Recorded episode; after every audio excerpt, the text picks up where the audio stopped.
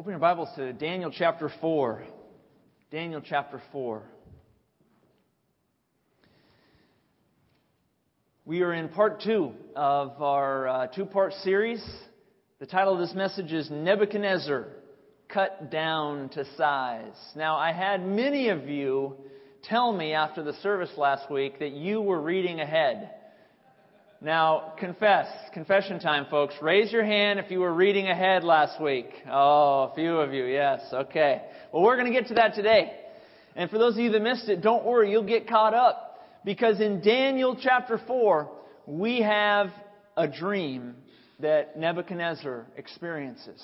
Now, I, am one of those people that never remembers my dream, but I'd like to think that I would remember this one. This dream was so vivid and so powerful that it shook Nebuchadnezzar, and he sought answers to the interpretation of his dream. What was the dream? He saw a tree, a mighty tree, a huge tree, the branches of which could be seen from the ends of the earth. And this tree grew up mighty and strong and could be seen for miles. A tree that gave shade and sustenance to all the animals below it and the birds of the air. And then an angel, he saw an angel appear out of heaven. And the angel said, Cut down this tree, take off its branches and its leaves and its fruit, and scatter the animals below it and the birds above it, and put an iron and bronze clamp, a cover, over its stump and while that tree was clamped, Nebuchadnezzar had another vision. This time it wasn't of the tree, but rather of a man who was acting like an animal, like a beast. A man who had the heart of an animal. A man who was eating grass like an ox. And the angel proclaimed that this beast of a man would exist for seven times or seven years. We pick up the story in verse 18. This dream I, King Nebuchadnezzar, have seen. Now you, Belteshazzar, or Daniel, declare its interpretation, since all the wise men of my kingdom are not able to make known to me the interpretation, but you are. For God is a, uh, excuse me, you are able, for the Spirit of the Holy God is in you.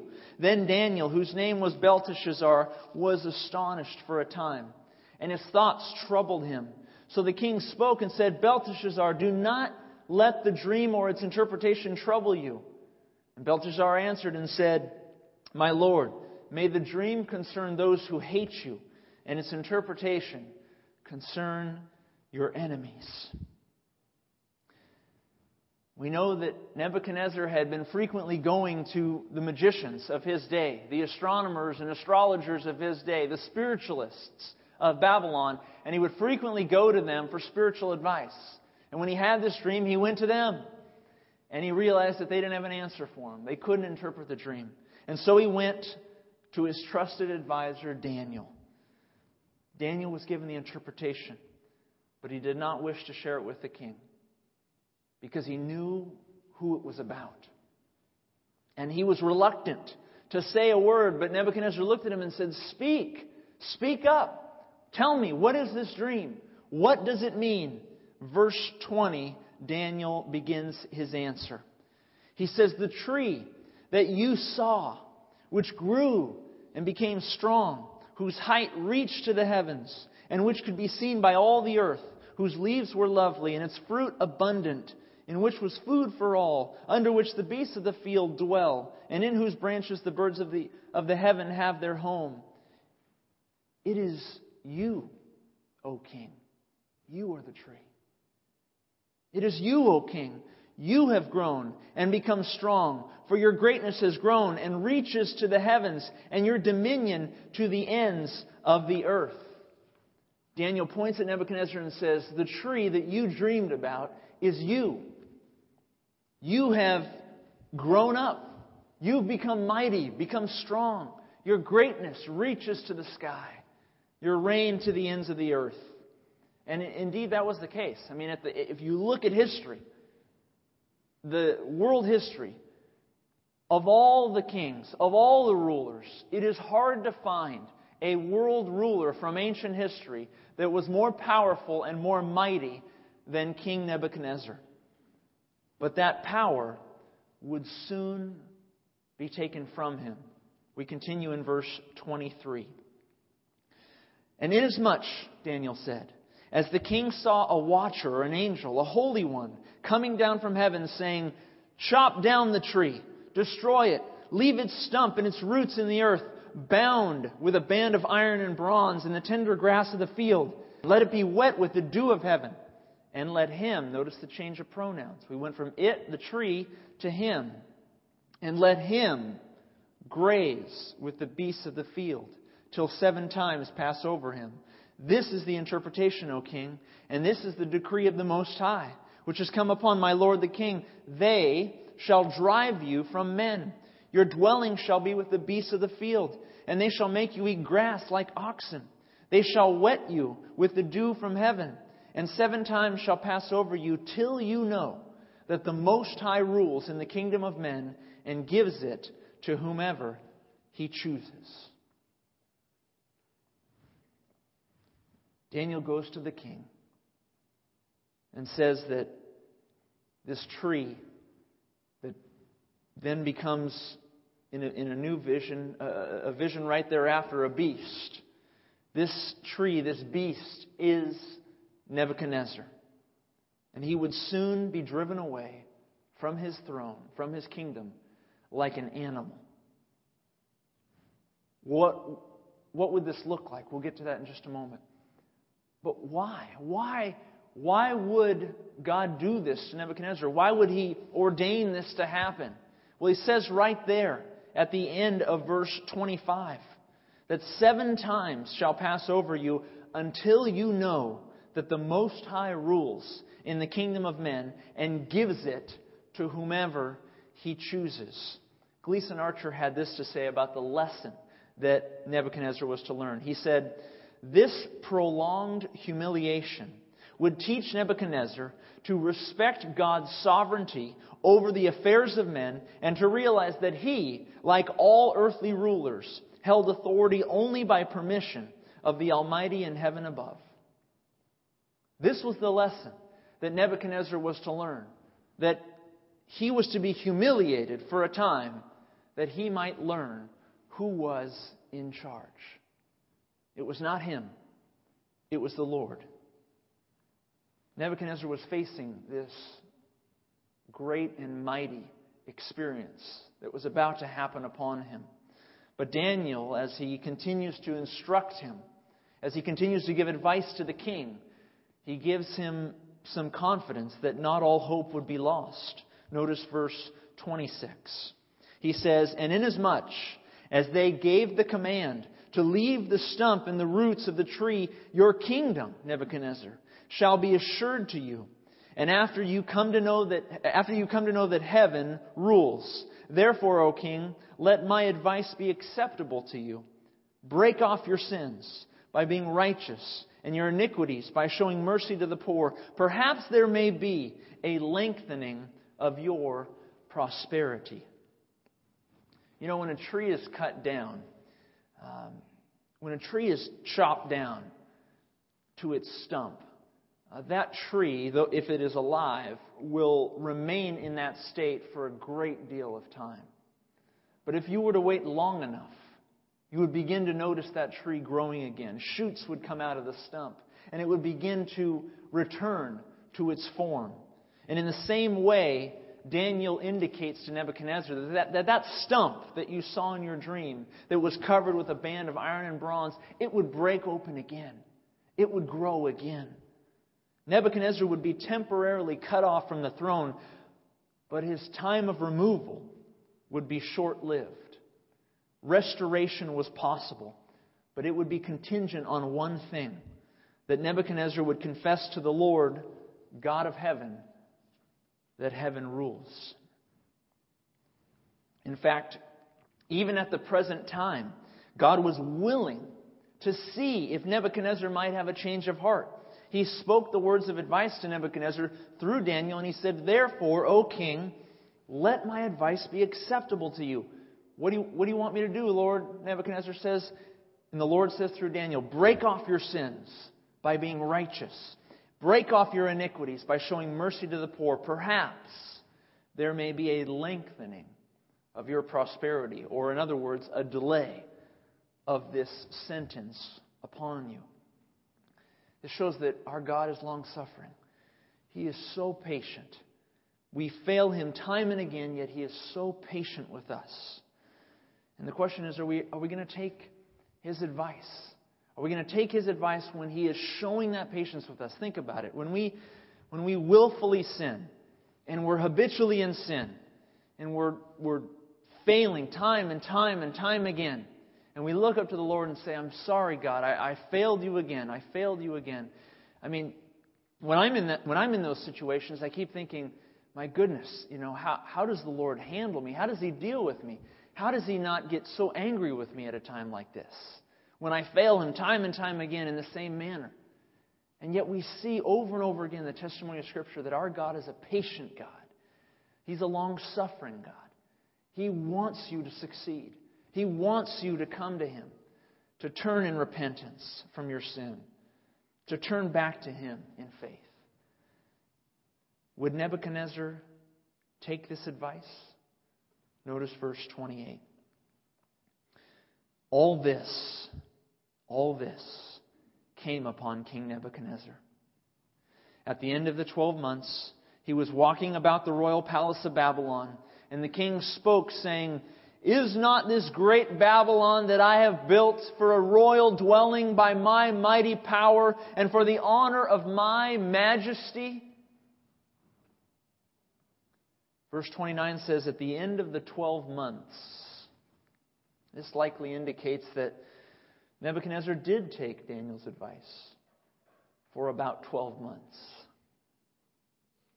And God, honorable as he is to his word, he stayed that judgment upon Nebuchadnezzar for 12 months. But like any criminal who thinks they've successfully got away and eluded the authorities, eluded justice, eventually that same criminal will let his guard down, and that's when they get caught. So also Nebuchadnezzar. He thought he had successfully avoided God's sentence. He thought he had successfully avoided God's judgment, and he let his guard down and he returned to his ways of oppressing the poor, acting in unrighteousness and pride. And the Bible says in verse 28 and all this came upon King Nebuchadnezzar. Notice verse 30. The king had said in his heart of hearts, he said, Is this not great Babylon that I have built for a royal dwelling by my mighty power and for the honor of my majesty? You know, history attests to the pride of Nebuchadnezzar. It's not just the Bible that speaks of him as a prideful king. It's actually attested to throughout all the ancient uh, ruins and, and excavations coming out of ancient Babylon. Uh, there was one such uh, ruin that, that came out. I want to show you a picture of it. This is the East India House inscription.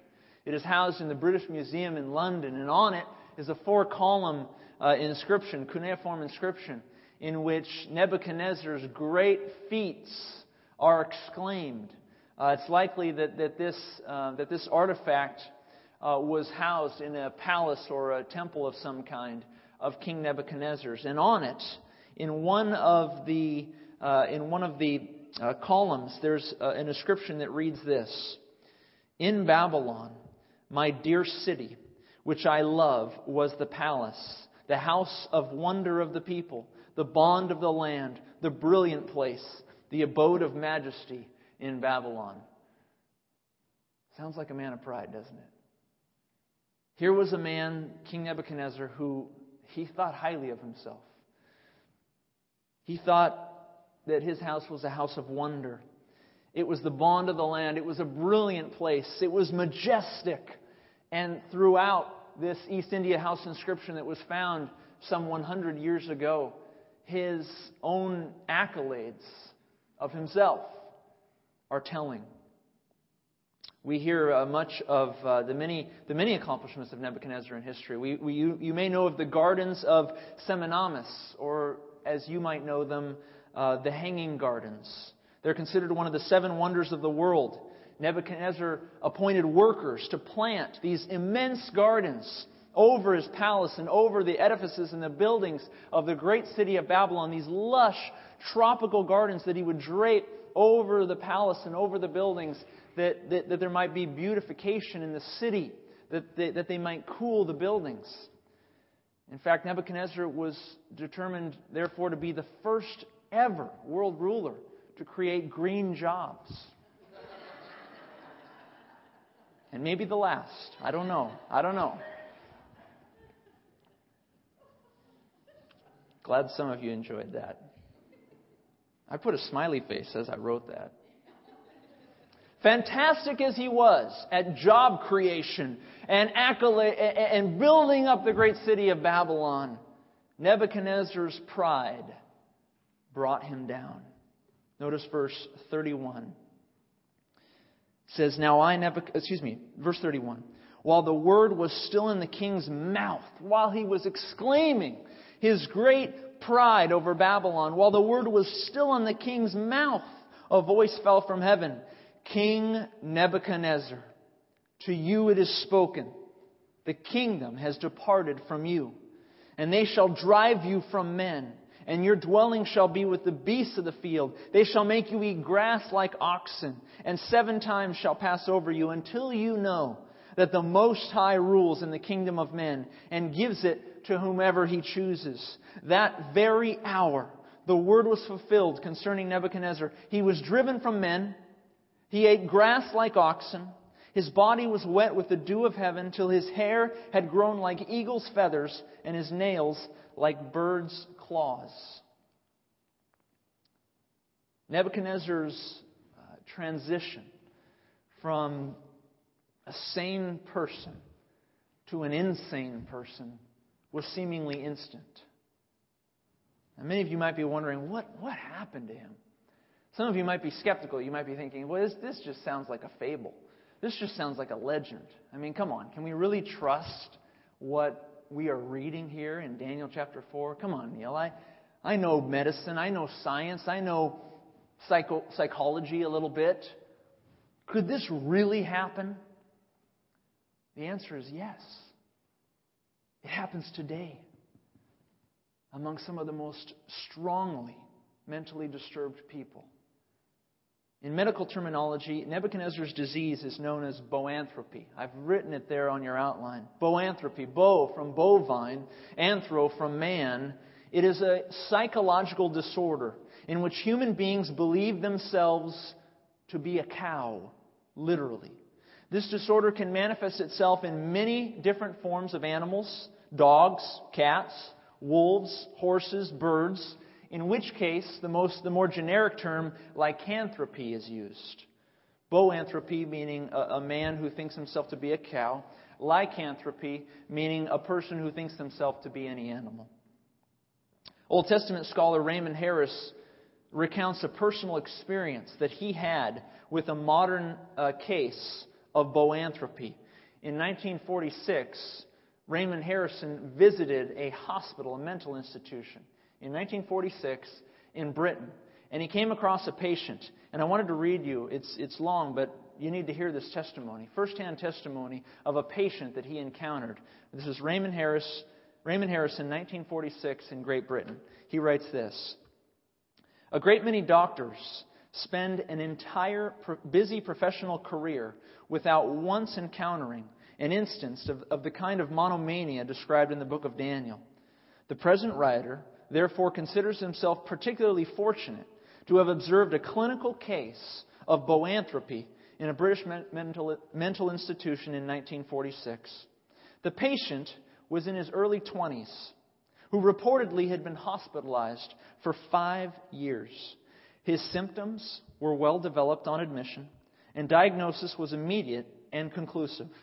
He was of average height and weight, with good physique, and he was in excellent bodily health. His mental symptoms included pronounced antisocial tendencies, and because of this, he spent the entire day from dawn to dusk outdoors in the grounds of the institution. His daily routine consisted of wandering around the magnificent lawns with which, uh, with which the otherwise dingy hospital situation was graced, and it was custom, it was his custom, to pluck up and eat handfuls of grass as he went along. On observation, he was seen to discriminate carefully between grass and weeds. And on inquiry from the attendant, the writer was told that the diet of this patient consisted exclusively of grass from hospital lawns. He never ate institutional food with the other inmates, and his only drink was water. The writer was able to examine him cursorily, and the only physical abnormality noted consisted of a lengthening of the hair, a lengthening of the hair, and a coarse, thickened condition of the fingernails. Without institutional care, the patient would have been manifested precisely would have manifested precisely the same physical conditions as those mentioned in Daniel 4:33. From the foregoing, it seems evident that the author of the fourth chapter of Daniel was describing accurately an attestable, if rather rare, mental affliction. Raymond Harrison, 1946, Great Britain. It happens. It happens today. You can find mental institutions around the world that specialize in lycanthropy. What is more, a 19th century Oxford Christian scholar, uh, Edward Pusey, was curious about Daniel 4, and he did some investigation into this medical condition. And among his many findings, he concluded this 19th century Oxford scholar, he concluded this. He found that the inner consciousness of a person often remains unchanged despite the fact that their body behaves like an animal. He studied lycanthropy, Pusey did, and as he studied this disease, this abnormality, he came to learn that those who had come out of it were beginning to describe how during their time of mental instability, in which they themselves thought themselves to be an animal, a cow, a dog, a wolf, they had an inner consciousness about them that was somewhat aware of their surroundings, that was somewhat aware of what was happening in their body, that their mind was not altogether there, but that they had an understanding in part of what was happening around them, what their body was doing, what they were eating, what they were drinking, how they were acting. Later on in Daniel 4, we're going to read that it wasn't until Nebuchadnezzar lifted his eyes to heaven that this disease left him. In other words, Nebuchadnezzar was likely capable of understanding in part what had happened to him and of even, even communing with God during the time of his mental disorder. I, I go into this, the medicine of it and the psychology of it and the science of it to simply say how careful we are to be in treating the mentally unstable. We're to treat them with great, great love and care, knowing that, they're, that they're, while their body manifests this abnormal behavior, perhaps their inner person can still see the love and affection that you have for them. And for any of you who have a mentally impaired family member or friend, or you know of someone, show them love. Care for them deeply. Because you do not know whether, as this scholar found there's a measure of inner consciousness that recognizes the affection and love that you show them. We, we hear stories of people in a coma who come out of a coma and recount how they heard conversations of doctors and of family members in the room while they were in a coma. And how careful are we to be when making end of life decisions? I think of the case of Terri Schiavo in Florida not many years ago, a woman of great mental impairity, no doubt, but nevertheless a woman who was very much alive and responsive to her parents when they visited her. That she was taken off life support was a travesty of great proportion. Those who, those who advocated that Terri Schiavo should die, they gave a bunch of arguments to the national media, and it was a, great, a story of great importance. And, and those who were advocating for her removal from life support, they gave many arguments. I heard, I heard so many. She can't take care of herself. She can't feed herself. Her mind is not developed. Her social interaction is inept. You know, it's interesting. All four of those things that I said could also be described of a newborn. But of course, we don't kill those, do we?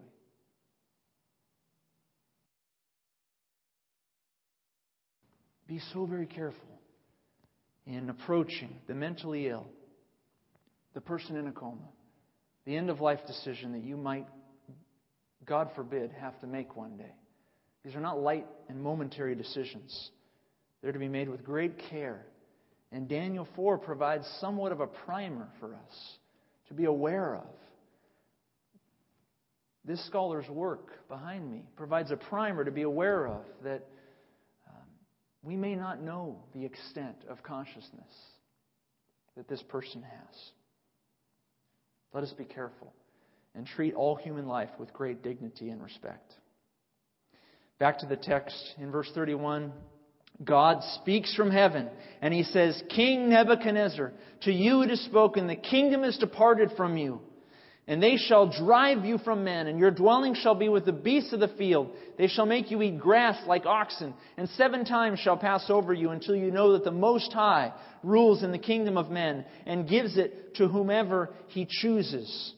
That that very hour the word was fulfilled concerning Nebuchadnezzar. He was driven from men, ate grass like an ox. His body was wet with the dew of heaven, till his hair had grown out like eagle's feathers, and his nails like bird's claws.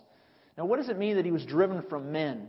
Did you take note of that? That he dwelt with the beasts of the field. Do, do we think he simply left the palace? I mean, here he is, the most powerful man in all of ancient, uh, the ancient world. Do we really suppose that upon his mental impairment he just walked away from his throne? I think it unlikely that Nebuchadnezzar simply fled. Had he abandoned his throne, we would expect to have seen Babylon appoint a new king within a short period of time. But the Bible says that seven years passed with no record of any new king in Babylon. I think it probable that the palace officials were probably very much aware of what had happened to Nebuchadnezzar.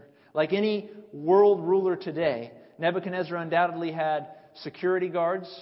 He undoubtedly had personal handlers who would never leave his sight. And were they to immediately notice a great change in his demeanor, in his psyche, it's likely that they would have pulled him aside back inside the palace and attended to him. When he was stricken with insanity, it's likely that they brought doctors to him, spiritualists from Babylon, no doubt, that they shielded him from public view and that they tried to treat him. And it's not far fetched by any stretch of the imagination for us to suppose that among those who came to treat Nebuchadnezzar was the prophet Daniel. In fact, the very fact that no king ascended to the throne of Babylon for seven years is perhaps indicative of the fact that Nebuchadnezzar's officials they heard Daniel's testimony. They heard Daniel's interpretation of the dream and they believed him. Had they disbelieved him, there would have been a fight for the throne. But instead, Daniel told them that Nebuchadnezzar was eventually going to return, and no lower Babylonian official wanted to be seated on the throne only to have the great Nebuchadnezzar return to power. That would have been a place where you would not have been seated had Nebuchadnezzar come back to his senses. John Walvoord writes this.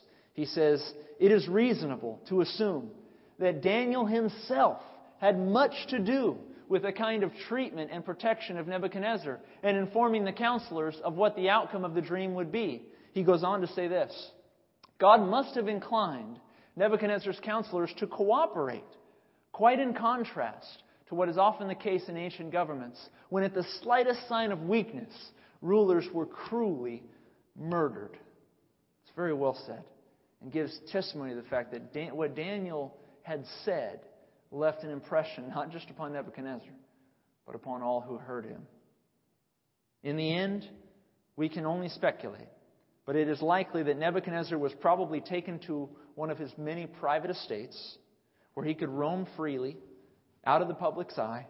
It was there that he would spend his days in the field, where his body would become wet with the dew, where he would eat grass like a cow, where his hair grew like eagle's feathers, where his nails grew like bird's claws. and seven years passed. Nebuchadnezzar, perhaps somewhat aware of his surroundings, after seven years, we come to verse 34. And at the end of the time, I, Nebuchadnezzar, remember, I, we, we, I failed to mention this at the start. I, we mentioned it last week. This is a decree. Chapter 4 is a decree to all of Babylon, to all the ancient world from Nebuchadnezzar about his experience. So he's writing now and, and he's, he's recounting what had happened to him. A decree that went out to all the land. This is what he says to his people. Then at the end of the time, I, Nebuchadnezzar, I lifted my eyes to heaven, and my understanding returned to me.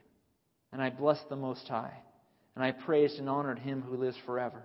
For his dominion is an everlasting dominion. His kingdom is from generation to generation. And all the inhabitants of the earth are reputed as nothing. He does according to his will in the army of heaven and among the inhabitants of the earth. No one can restrain his hand or say to him, What have you done?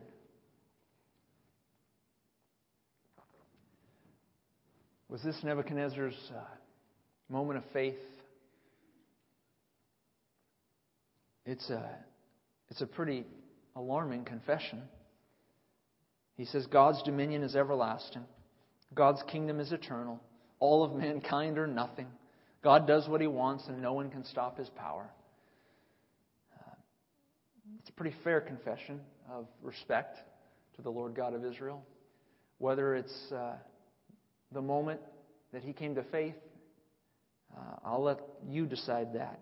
The Scripture is silent on that matter. But no doubt it is a great confession of trust and respect for the God of Israel. Verse 36 At the same time, my reason it returned to me, and for the glory of my kingdom, my honor and splendor it returned to me. My counselors and nobles resorted to me, and I was restored to my kingdom. An excellent majesty was added to me. Now I, Nebuchadnezzar, praise and extol and honor the King of heaven, all of whose works are truth, and his ways justice, and those who walk in pride, he is able to put down. His mind returned, as did the glory of his rule over all of Babylon. His officials remained loyal, in large part, I would argue, because of Daniel's testimony. And the last words we read of the life of King Nebuchadnezzar are these I praise and extol and honor the King of heaven, all of whose works are truth, his ways justice, and those who walk in pride, he is able to put down. What can we learn from Nebuchadnezzar's experience in chapter 4? This is our closing moment in discussing this great king of Babylon. Nebuchadnezzar was no doubt a man of great power and great wisdom, but also a man of great pride. And God took it all away from him. He took all of it away from him. Every last drop. And I ask you this question ask it of yourself Do I think that all I am is because of me? Do you think that all you are is because of you? Because of what you've done? Do you think that, that your wisdom is, is yours? I have brought my own wisdom upon me. That your power is yours. I have I am powerful. I've brought my own power into my life. I've earned it. I've worked for it. Is that your perspective? Do I consider myself indispensable? Indispensable. This was the perspective of King Nebuchadnezzar. Not a perspective that God wishes any man, woman, or child to have. You know, we give credit uh, to great minds, to great leaders. In college, I remember there were some exceptional professors, and uh, I, I love learning under them. But I do remember on occasion some of the students in the class of the exceptional professors. Um, and and these, many of my students, my classmates, would, uh, they would just hang on every word. The professor could do no wrong, could speak no wrong. And everything the professor said was like gold. And I myself had moments where the professors that I most admired, I had moments of weakness where I was showing undue praise of a particular professor or speaker or teacher or leader. where I would just, all I would want to do is, is be his or her understudy, thinking that their wisdom was beyond comprehension. Our leaders and our teachers are just men and women. Their minds are enlightened only insofar as God gives them knowledge. And just as fast as He can give it, He can take it. I was recently listening to a CD of another uh, a CD I know. It's really old. It's like 1990s. Um, now it's MP3. Is there something after MP3 that I'm missing? No? All right. Streaming. Audio. Yeah, internet streaming. Thank you, Tom. All right. I was listening to a CD. I know that dates me a little bit. Of another uh, pastor's Bible study. And this pastor, who shall remain nameless, was fielding questions from the audience. And toward the end of the recording, he was speaking about a future Bible study date that was undetermined. And he was dialoguing with the audience, this pastor was, about whether or not they should have this, this Bible study in the forthcoming weeks, because he himself was going to be out of town. And they, he was dialoguing with the audience on whether or not they should have the study that Wednesday night.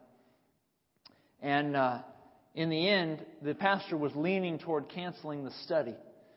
And I remember uh, he, he, as he closed out the recording, he was leaning, he was telling the audience that I think I'm going to cancel it, this, this study, a couple weeks from now, because, in his own words now, he said this The truth is, if I don't teach, very few of you will show up.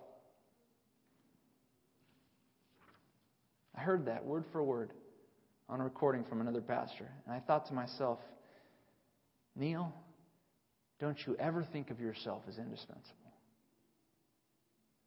Don't you ever think of yourself as indispensable. Because you are very dispensable. Pastors, teachers, leaders of all stripes, they are not indispensable. Their very breath comes from God Almighty. And teachers, the Bible says, do not think of yourself more highly than you ought to. Remember that you will incur stricter judgment. That goes for leaders as well. To all of us, be careful about showing undue admiration for any teacher or a professor or a pastor or a political leader. They are mere men and women. King Nebuchadnezzar was a mere man, and his very power and wisdom was taken in an instant and restored in an instant to prove to him that the Most High God of heaven rules. Our very breath is a gift from him, our very knowledge is a gift from him. And there is no pastor, teacher, leader who is indispensable.